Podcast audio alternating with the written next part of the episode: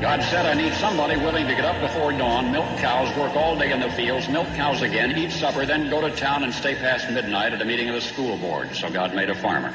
My administration will be focused on three very important words jobs, jobs, jobs. A policeman must be a minister, a social worker, a diplomat, a tough guy, and a gentleman. And of course, he'll have to be a genius because he'll have to feed a family on a policeman's salary. From this day forward, it's going to be only America first.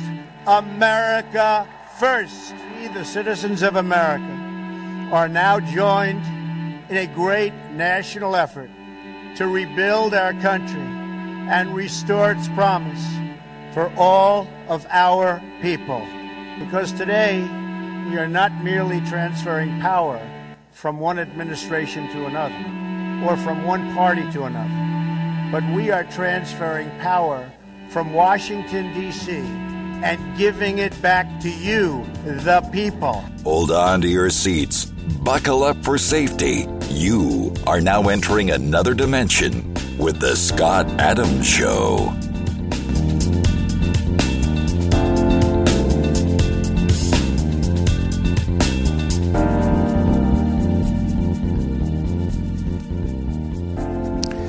And that's right. My name is Scott Adams. You're listening to the Scott Adams Show. want to thank everybody for tuning in today. And, you know, it's interesting to see how things are playing out with the Ukraine uh, conflict and, um, and how the battle lines are being drawn and people are figuring out what is going on with respect to uh, this war. And, um, you know, it, it's it's interesting because generally speaking, when there's a war, you always want to pick a side, and that's just human nature. You know, we always want to pick a side, or you know, do we dare be on the same side as Nancy Pelosi and Chuck Schumer? How could that be? And of course, it more than likely is not that case. It won't be. I remember when we were looking at uh, Venezuela, and I thought how smart Trump was to uh, endorse Juan Guaido as the leader of Venezuela. For a country like the United States to be doing that in the wake of a rigged election using Dominion voting machines, where have we heard that before? But they were doing it before the United States. And Maduro got to be the president of the uh, Venezuela, and uh, and he did it through rigging the election. And so Juan Guaido was, you know, basically a political dissident, and he and his wife came to the White House, and Trump doubled down, tripled down on his support, and allied nations around the world, I think uh, Macron and some others acknowledged Juan Guaido as the true leader of Venezuela. And, but when Trump did it, it forced the hand of his adversary, political foes. And uh, the squad right away automatically had to support Maduro because Maduro stands for everything they stand for socialism, communism, totalitarianism, big government where the people fear you. That's what is going on with the left right today. So as soon as Trump lined up with the opposition to Maduro, then of course the morons over at the black uh, the the uh, squad, the uh, um, Rashid Tlaib and Ocasio Cortez, they all had to choose a side, and it wasn't going to be with Trump. They would lose their funding, their their base, their uni- unity. So they did that, and uh, they ended up siding with Maduro. That's like because they hate Trump so much, they just they would decide to side with Hitler. They would go as far as to do that. I see a lot of things playing out here, and you know, Lindsey Graham for years has been hating uh, Russia, and just hating Russia. You know, just ha- absolutely. And the situation is is very much that uh, people were confused because it's like, okay, Putin is the aggressor. Why is he aggressing? Why did everybody hate Putin? Maybe Lindsey Graham was right. Maybe John McCain was right when they said Putin's the worst of the worst. Maybe there weren't false flags. Maybe it really was Putin in Syria uh, causing all that damage. Maybe Putin is that dumb. Well, actually, I, I believe that Putin is not the not that smart because I think this uh, calculation with regard to Russia and Ukraine is has not been thought out all that well from the Russian perspective. Will they win? Can they crush? Can they crush? Can can Putin crush Ukraine? Of course he can. Of course he can. In 2015, it was talked about. In no uncertain terms can he crush Ukraine. But what are we doing to stop it? That's the key. The, the beautiful thing about diplomacy is if it's done right, you can avoid conflict and war. But here we are in the knee deep in the middle of it. The military industrial complex, as Tulsi Gabbard said, is quite happy. There's a guy named John Mearsheimer. And I wanted to play this clip yesterday, and we ran out of time.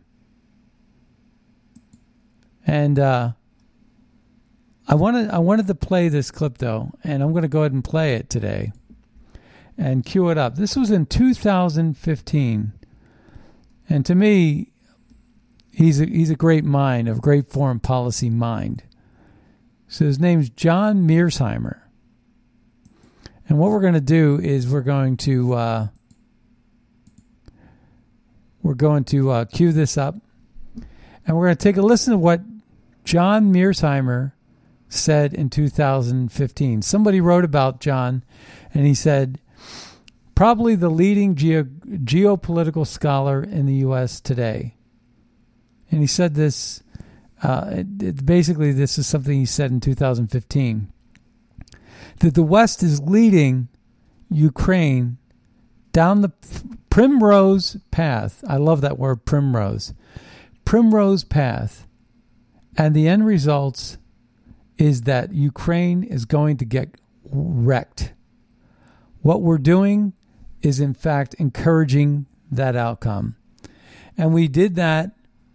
We did that when we sent politicians over there to fleece Ukraine.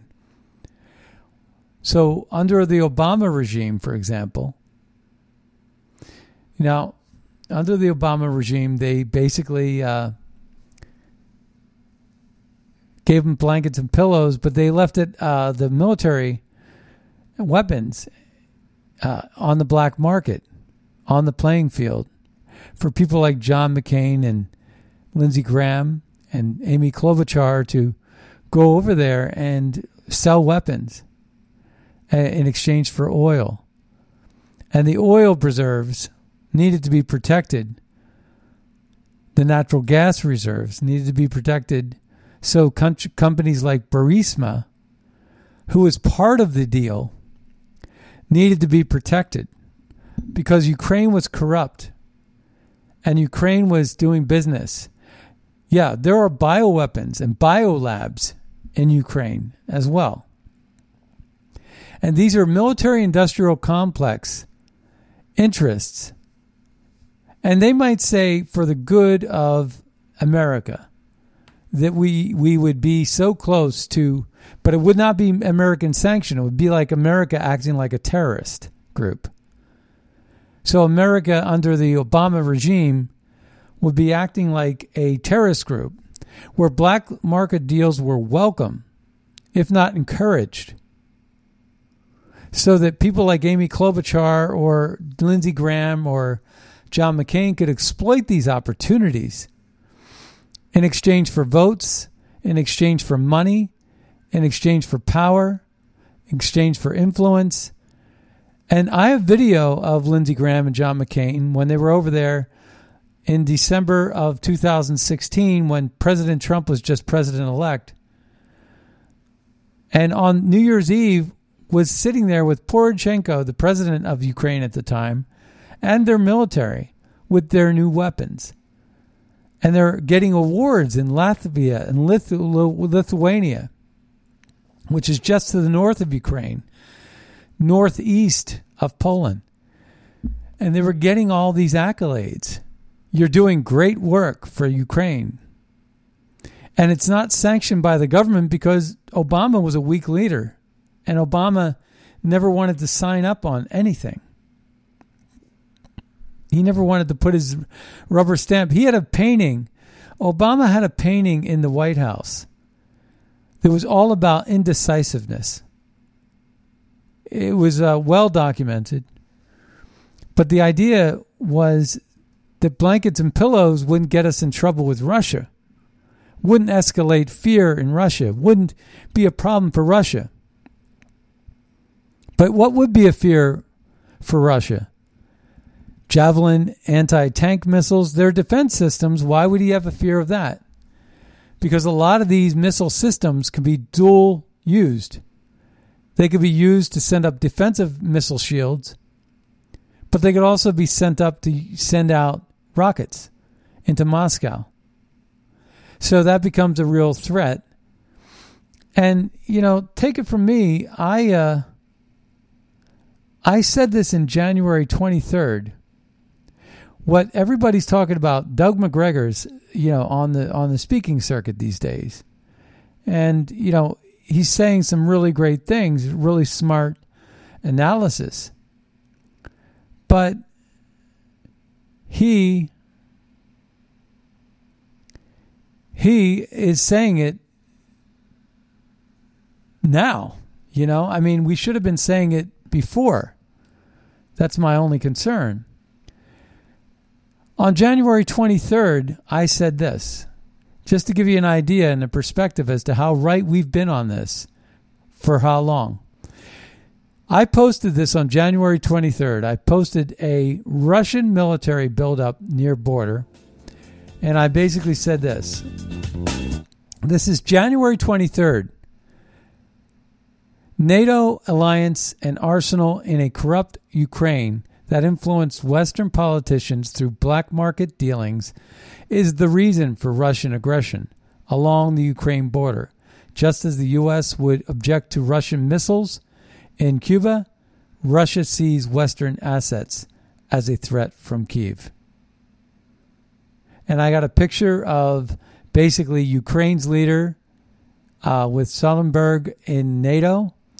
And I got a picture of Vladimir Putin, uh, and he is with the Cuban leader a leader, the Cuban leader. So basically, it's exactly what I was saying there. And U.S. and NATO politicians who exploited Ukraine vulnerabilities for personal wealth in exchange for protection, not much different than Burisma, board members protecting their corporate interests are the root cause for Russia preemptive steps to gain leverage against Western threats. That was said January 28th. January 28th. And January 29th, I said American senators had been fleecing Ukraine for personal wealth in exchange for foolish promises of U.S. and NATO protections without considering where provoking Russia would lead us until now. What would U.S. do if Russia installed missiles in Cuba? Who is preempting who? And there was pictures of, uh, in this post, of Amy Klobuchar, John McCain, Lindsey Graham with the military on New Year's Eve during a Trump transition when Trump was president elect.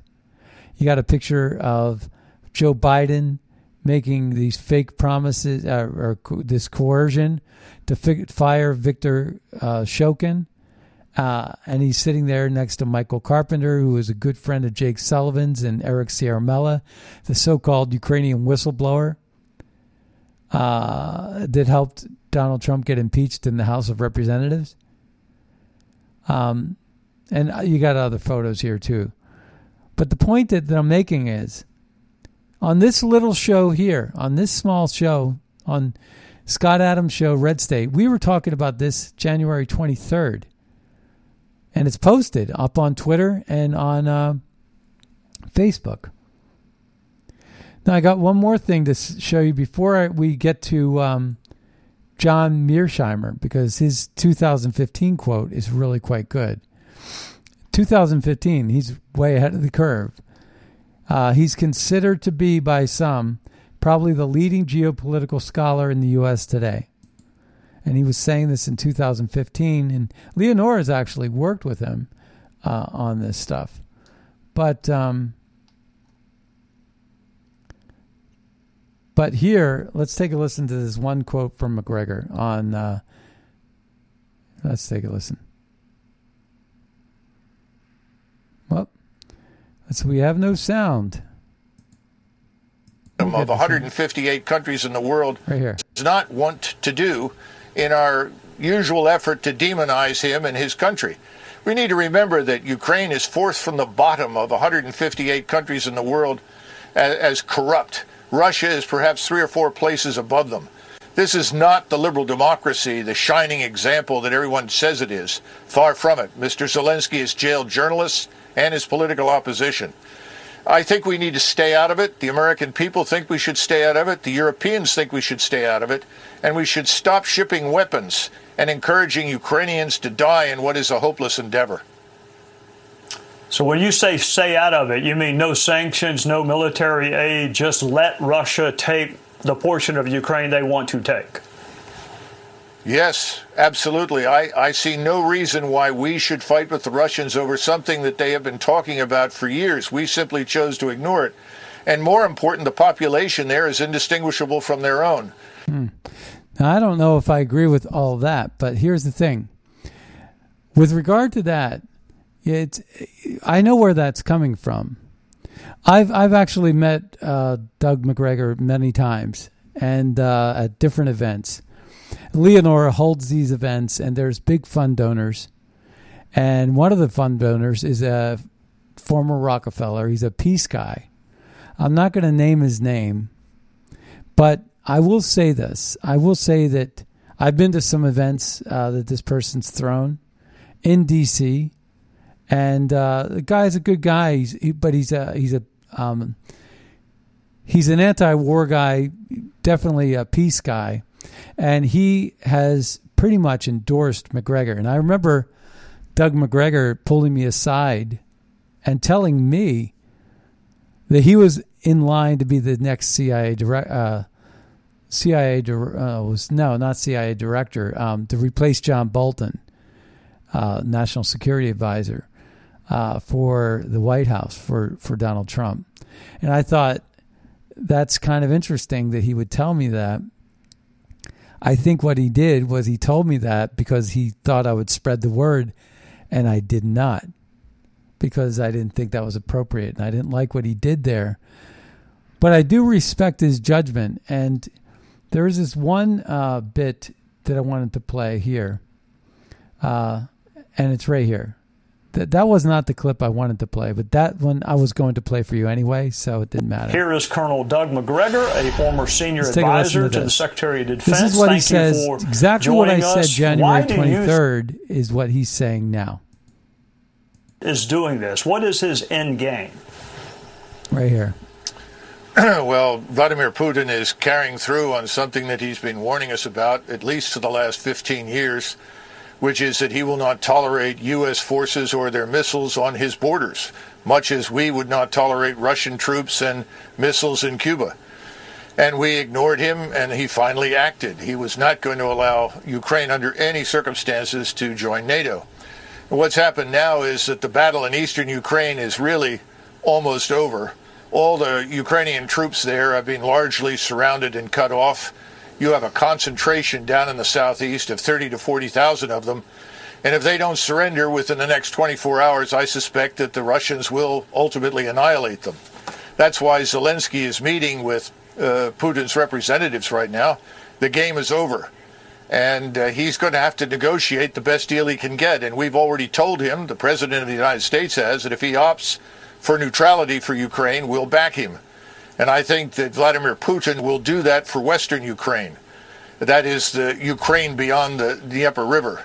But behind it in the east, where he is now, I'm not sure what he has planned there, whether he forms another republic, annexes it into Russia, because historically it has been Russian. But the territory west of Ukraine is not. He knows that, and he's happy to live with that as a neutral state. I am not a military expert. I'm not even an expert on geography. But if he takes Ukraine and Ukraine abuts Poland, then he's going to have a NATO country abutting him. So if that's what he doesn't want, then isn't he going to just have to keep going until? Yeah, but further from Moscow. Until he runs out of NATO countries? I, I, guess I should say it again. Uh, he has no interest in crossing the west, the Dnieper, and heading west to the Polish border. No, that was an excellent uh, comeback there, but uh, but yeah, so that's what that that's what the argument's about. So the argument there is that he doesn't want this Ukrainian influence uh, that's embraced European values, European Union uh, is has embraced the New World Order. Uh, they're globalists, they're socialists, they're corrupt, uh, and all of this is true uh, in Ukraine. And uh, he doesn't want this in his backyard. Putin doesn't. So he wants to straighten out Ukraine because I think he feels that uh, Poland and Romania aren't a threat. Here is Colonel Douglas. So, uh, sorry about that. So we'll see. Um, but th- there's a lot of corruption. And so that's what I was talking about. In January, I was posting that it was Lindsey Graham, John McCain, and their influence and their political corruption. But Joe Biden is just as guilty, with Hunter Biden the, on the board of Burisma, led to all of this, made Putin very uncomfortable. And Putin has just about every right to do what he's doing. Let's take a listen to uh, this the particular clip, and then we're going to get to the other. Ukrainian troops there have been largely surrounded and cut off. You have a concentration down in the southeast of 30 to 40,000 of them. And if they don't surrender within the next 24 hours, I suspect that the Russians will ultimately part. annihilate them here in Ukraine. That is the Ukraine beyond the Dnieper River. But behind it in the east, where he is now, I'm not sure what he has planned there. Whether he forms another republic, so this is the question it that into Russia, answered. because historically it has been Russian but the territory west of Ukraine is not. He knows that, and he's happy to live with that as a neutral state. I am not a military expert. I'm not even an expert on geography. But if he takes Ukraine and Ukraine abuts Poland, then he's going to have a NATO country abutting him. So if that's what he doesn't want, then isn't he going to just have to keep going until he runs out of NATO countries? I, I, guess I should say it again. Uh, he has no interest in crossing the west, the Dnieper, and heading west to the Polish border. Uh, I think you're going to find from these negotiations he's quite willing to neutralize that territory on the Austrian or the Finnish model. Right now, Russia already touches Estonia and part of Latvia. White Russia, of course, touches uh, Lithuania. Uh, he's not interested in going to war with us, and he has an army that's too small for that purpose and he knows it. His economy is smaller than that of uh, South Korea's. So this is not something that he's looking for. We are imputing to him things that he does not want to do in our usual effort to demonize him and his country. We need to remember that Ukraine is fourth from the bottom of 158 countries in the world as, as corrupt. Russia is perhaps three or four places above them.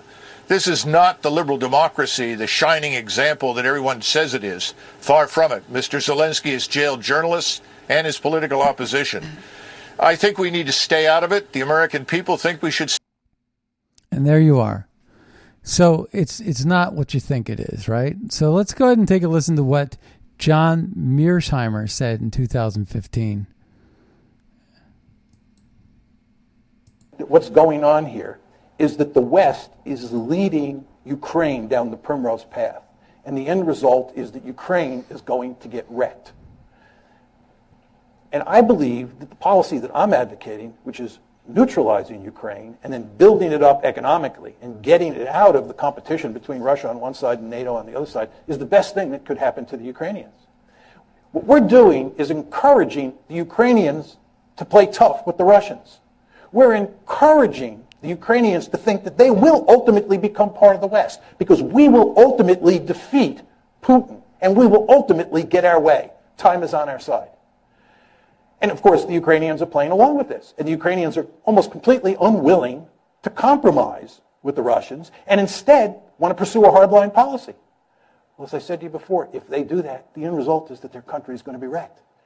And what we're doing is, in effect, encouraging that outcome. I think it would make much more sense for us to, neutral, to, to work to create a neutral Ukraine. It would be in our interest to bury this crisis as quickly as possible. It certainly would be in Russia's interest to do so. And most importantly, it would be in Ukraine's interest to put an end to the crisis. Thank you. That's 2015. So, you know, the thing is, every time it's a entity that is embraced by the radical left, and in this case, it's Ukraine, is the endearment of the radical left. They're being propped up to fight, and they're going to get crushed. They're going to get wrecked, as this guy said. And what good is that? But here's the thing, too. I remember uh, the Palestinians. You remember the squad sided with the Palestinians over Israel? And they called it the BLO movement or something like that. Um, but the idea is that the Palestinians were stubborn. They wouldn't. They wanted to go mano a mano with the West, mano a mano with Israel. They wanted to not compromise. They wouldn't compromise a bit. And the guy, you know, John Mearsheimer was saying that's the same thing Ukraine's doing. And that's how Trump got to the Abraham peace accords. Is he basically said, "We're going to have a meeting, we're going to sit at the table, and we're going to have this discussion." And Palestinians said, "Go fly a kite. We're not interested. We want it all because we deserve it all and you get nothing, and so on and so forth. Of course, they were making demands that were ridiculous. They didn't have the leverage. So Trump walked away from the deal, walked away from the table. And while he did that, he said to Israel, go ahead and just build out the West Bank and, and, and the Gaza Strip. Just go ahead and build it out the way you want. And time is on your side. So basically, however much time you have, the, every time you build a building and every time you build a settlement and a development, a housing development, every time you do that, it's going to be further down the road to where Palestinians are going to have less leverage with each and every building you build. And after a while, it got to the point where Palestinians couldn't come to the table. But Trump, instead of giving them money basically cut them off with the money and let them starve. No longer were they powerful and influential. I mean, they had their Hamas, but Hamas was broke. They couldn't afford their guns and weapons. Is Iran uh, supported Hezbollah, and Hezbollah couldn't uh, uh, was going broke too because Iran was also desan- uh, re sanctioned uh, no longer part of this G- JCPOA, and no longer a powerful influence over Hezbollah. And Hezbollah and Hamas were the ones that were stationed in Lebanon that was going into Israel Israel quite a bit, blowing things up. So finally, what happened was these Arab states decided, you know what? We can't wait for the Palestinians we are they're they're a problem. We they're not our child. We're we're not going to bail them out. And they decided, you know what? We're going to we're going to we need some cash. And the reason why they needed cash is because a they bought up um, a lot of military equipment from Trump. Uh, the the Saudi Arabia bought up the Saudis bought up a lot of military equipment, and the reason why they did was to neutralize the power against Iran and to stabilize Yemen, to create uh, a situation where Iran wouldn't think that it can just steamroll over using their Houthi warriors. And so the Middle East was similar in conflict. And it also involved Russia in Syria. But the idea here is that after a while, when Trump became energy independent, it, it basically cut off our need to buy so much oil from OPEC and Russia. And we were energy independent. They want to talk today about these reserves. But that's a that's a that's not the same solution as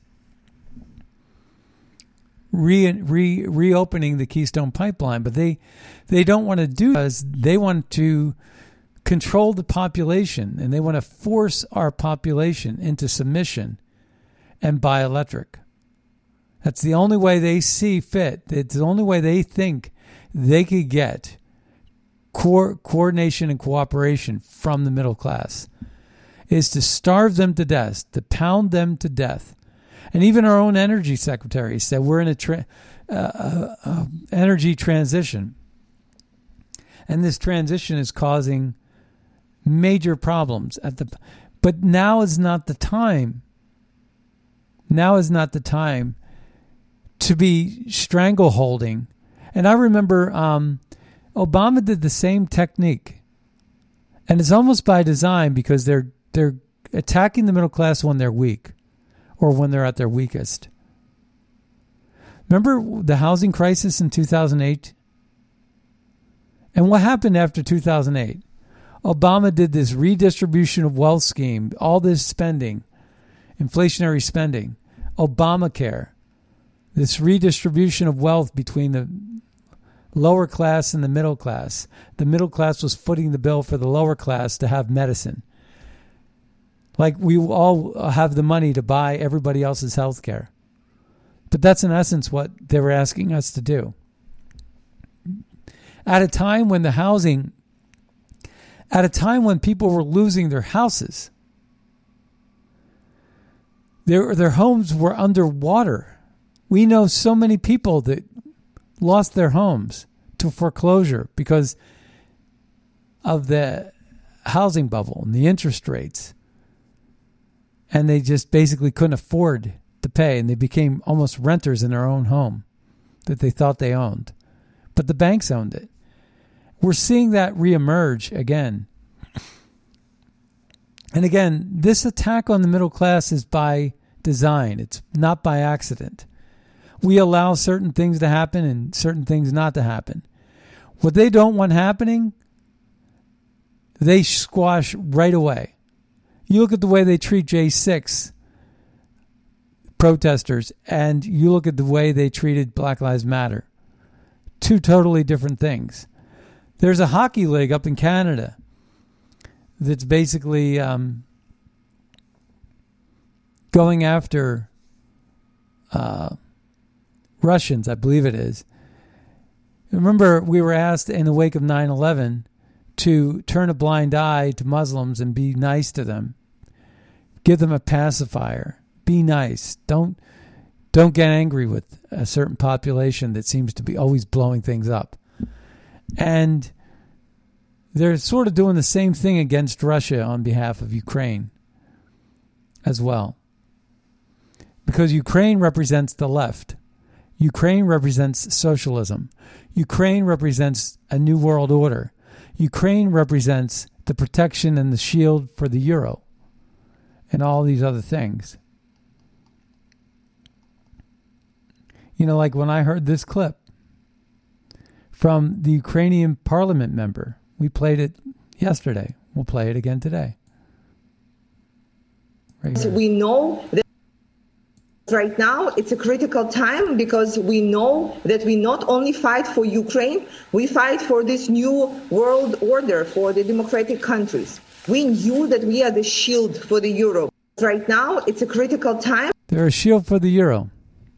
And then you got Vladimir Klitschko or Vitaly Klitschko saying, We are Europeans. We want to become a modern European country. So they've become anti Russian. And they became, uh, and they were corrupt. And it was this corruption that wasn't sanctioned by any government, as I was saying. When John McCain and Lindsey Graham and all these different players would get involved with black market military deals, it became a threat to Putin because it wasn't even sanctioned or owned up by Obama. Now, when President Trump became uh, president, he sat down with Zelensky, who was newly elected, and he, he got impeached over that relationship, if, if you recall.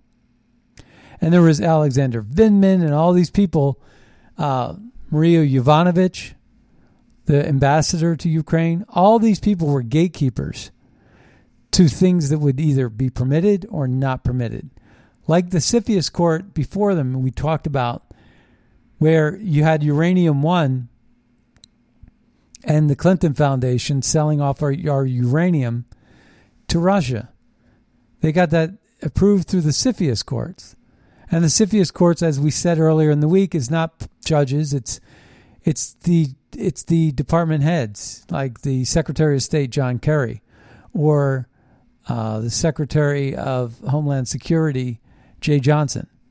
They would be on the CFIUS board, and they would decide who gets to play ball in a foreign country involving national security. And Hunter Biden got the green rubber stamp every single time. And so did Hillary Clinton. And if you were a competing influence or interest, well, that we, we can't just, we cannot have competition. Are you crazy?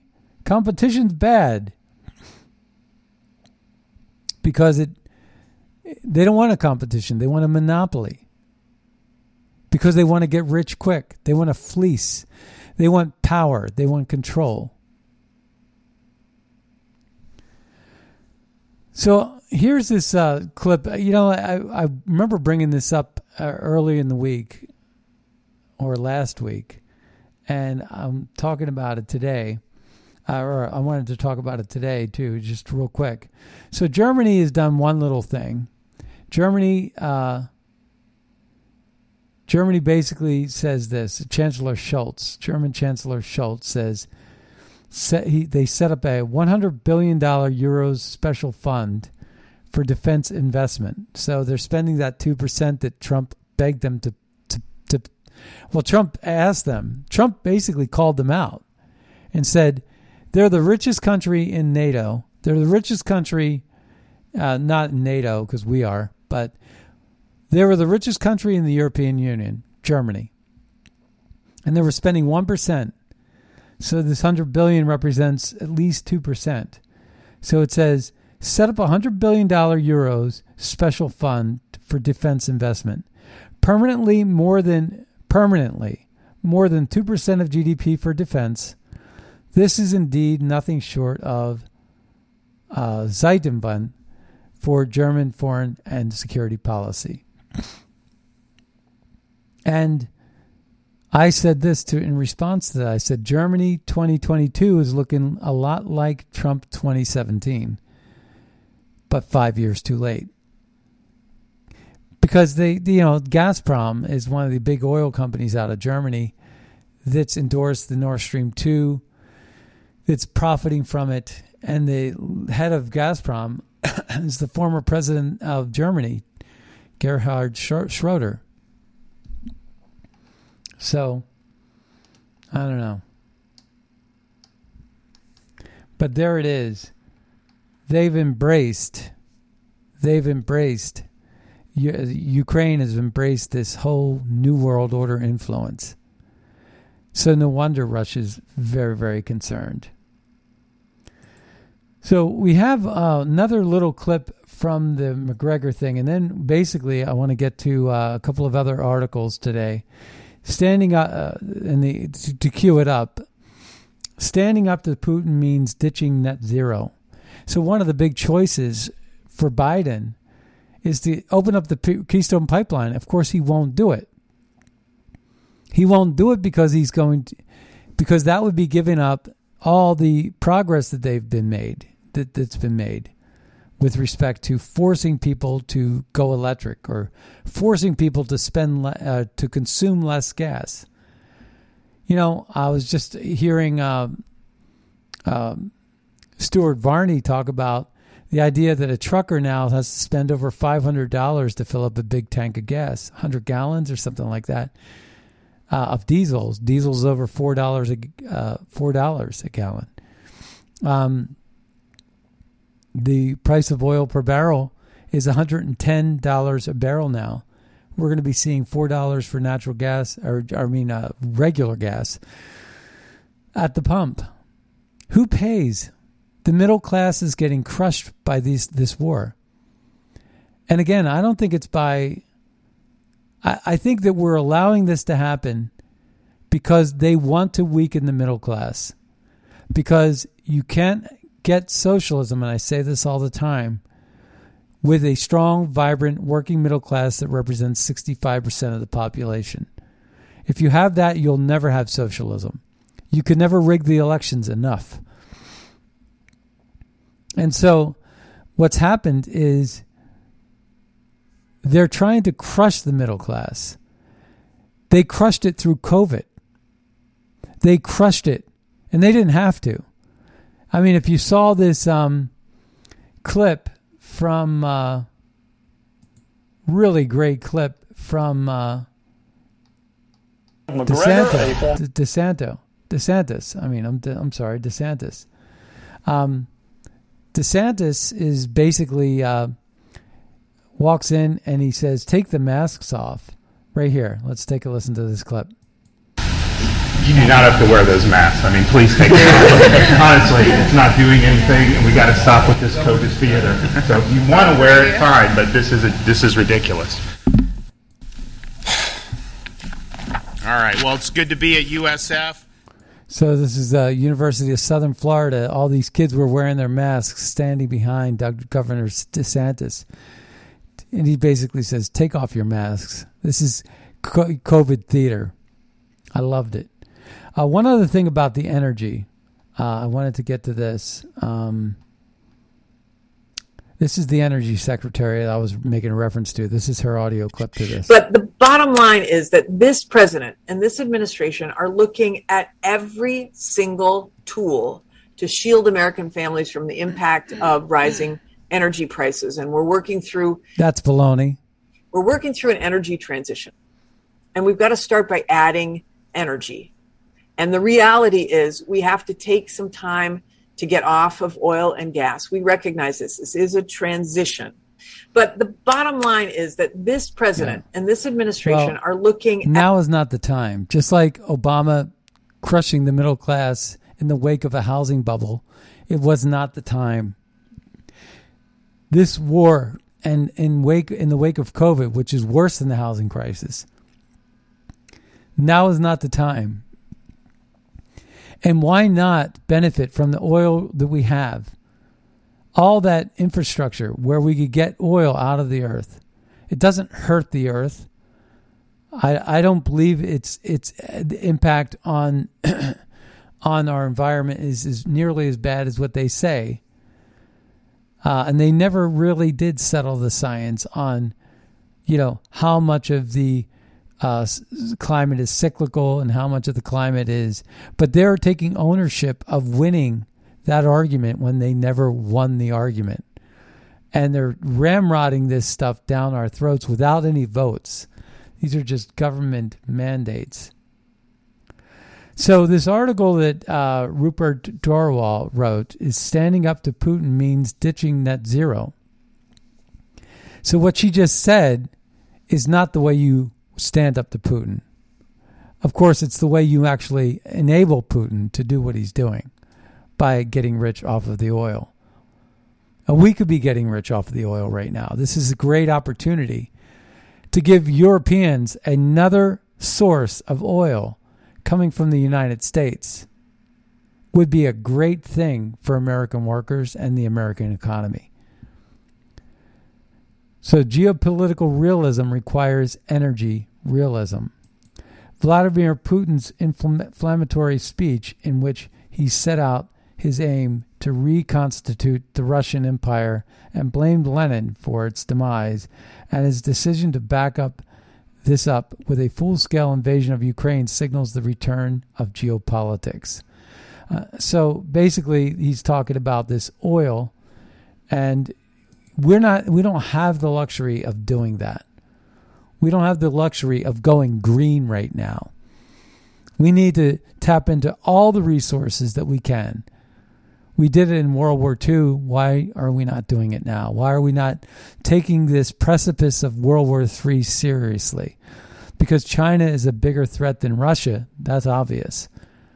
And we needed to be a lot more independent than we are. And Trump was right about that.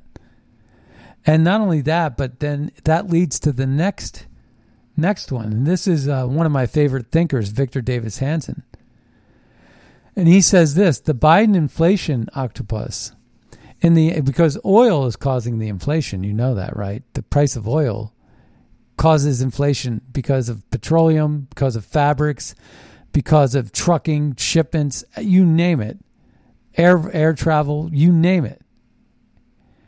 Uh, it's going it's, it impacts inflation. The Biden inflation inflation octopus is what Victor Davis Hanson writes. He says, in the end, it doesn't matter whether Biden was deluded or diabolical. Deluded or diabolical. Come November, Americans will rightfully blame him for willfully damaging their lives. And I thought that was a good piece too um, that I posted over on my social media. Um, and then the other one is Biden's bombshell backstory. In the in the style of George McGovern, leftist Democrats are painting are panting to give Vladimir Putin what he really wants. By suggesting that a minor incursion into Ukraine would be acceptable, Drew Allen notes, it looks like Joe Biden is colluding with Vladimir Putin. And I believe that could be true. I mean, after all, wasn't the wasn't it the mayor of Moscow that gave the son Hunter uh, three and a half million dollars? Nobody's ever explained that. So I want to uh, take a listen to another excerpt from Doug Macgregor, uh, who was on Tucker. Let's take a listen to this. Well, the first five days, we witnessed a very slow, methodical movement of Russian forces into eastern Ukraine. That is Ukraine, the third of Ukraine, which is on the eastern side of this river called the Dnieper. They moved slowly, cautiously. They tried to reduce casualties among the civilian population, tried to give as many Ukrainian troops and forces as possible the opportunity to give up, to surrender. That is over. And the phase in which we find ourselves now, Russian forces have now maneuvered to encircle and surround the remaining Ukrainian forces and destroy them through a series of massive rocket artillery strikes, air strikes, with Russian armor then slowly but surely closing the distance and annihilating what's left. So this is a this is the beginning, frankly, of the end of Ukrainian resistance. So the ugly stuff is just beginning. It yes, sounds like. Yes. Okay. Um, so this is a question you don't often hear asked, but it's essential to our welfare here in the United States, to our strategic thinking about this. What is Putin's goal here? What's his aim? Well, I think Vladimir Putin set out to honor his word of 2007. 2007 at the Munich Security Conference, he said, We will not tolerate the expansion of NATO into to a point where your NATO, your border, is touching Russia, specifically Ukraine and Georgia. We see these as essentially Trojan horses for NATO's military power and U.S. influence, subversion, and so forth. He then turned to several opportunities to reinforce that over and over and over again, most recently with President Biden, in the hopes that he could avoid taking action to effectively clean out eastern Ukraine of any opposition forces whatsoever, and to put his forces in a position vis a vis NATO to deter us from any further attempts to influence or change Ukraine into effectively a platform for the projection of U.S. and Western power into Russia. Now, his goal, as we see it at the moment, is to seize this entire area of eastern Ukraine. That's pretty clear. He's going to roll up to that river, up near Kiev. He has actually moved over the river and is preparing to go in and capture that city entirely. At that point, he has to decide what else he wants to do. I don't think he wants to go any further west. I think he'd be very satisfied to hold that point. But he would like whatever emerges from this that we call Ukraine, whether it's just the western side or it encompasses some of the, east and the west of Ukraine, to be neutral, non aligned, and preferably friendly to Moscow. That he will accept. Anything short of that, his war has been a waste of time.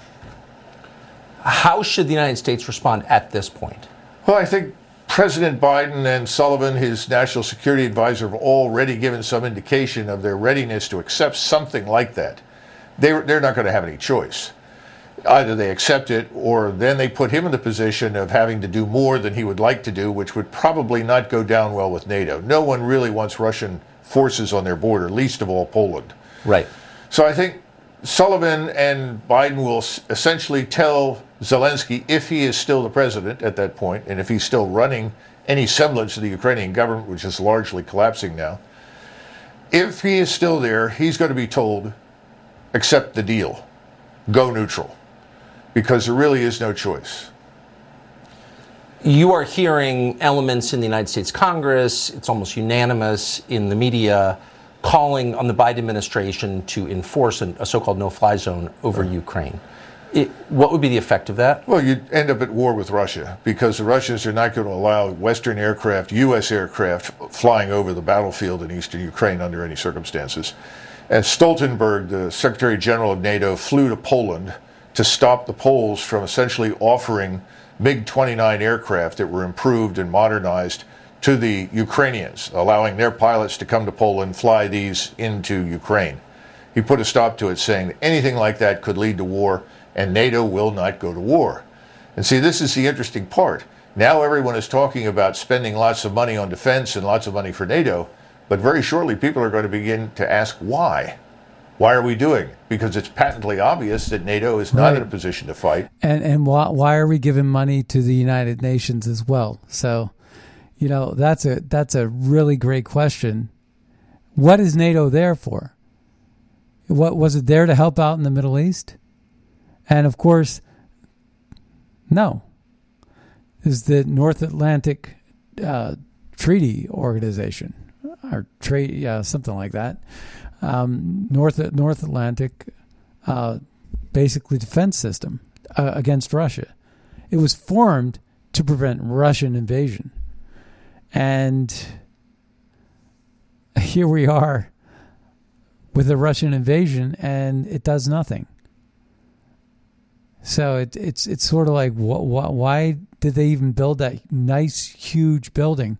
I remember when Trump went over there for the first time and said, "Nice building," you know, it was like a billion dollar building. They're just spending money, living lavishly, having all these parties and meetings. Uh, but it's a globalist thing. I wanted to finish up and say uh, say this. This was um, something I wrote, uh, and it was basically about globalism. And uh, if I can find it, but um, oh, globalism is another form of mergers and acquisitions. Okay, so let's see. Globalism is another form of mergers and acquisitions, resulting in monopolies of wealth and power that allow the powerful to control the terms of the relationship with whom they are supposed to serve, like BlackRock, climate, COVID 19, vaccine passports, multinational trade, and social credit score systems. All are part of the weapons used by globalists. And they get together and they merger and they acquisition and they have monopoly of power that controls you. In any case, that's the end of our show today. My name's Scott Adams, and you've been listening to the Scott Adams Show. Be sure to check out magapack.org. Make a donation over there to support America First policies. If you're going to go over to mypillow.com, use Red State as your promo code. And be sure to check out scottadamshow.com for the latest podcast. We'll see you next time on the radio. Bye dig bye, a hole a everybody. just to bury my kids right up to there.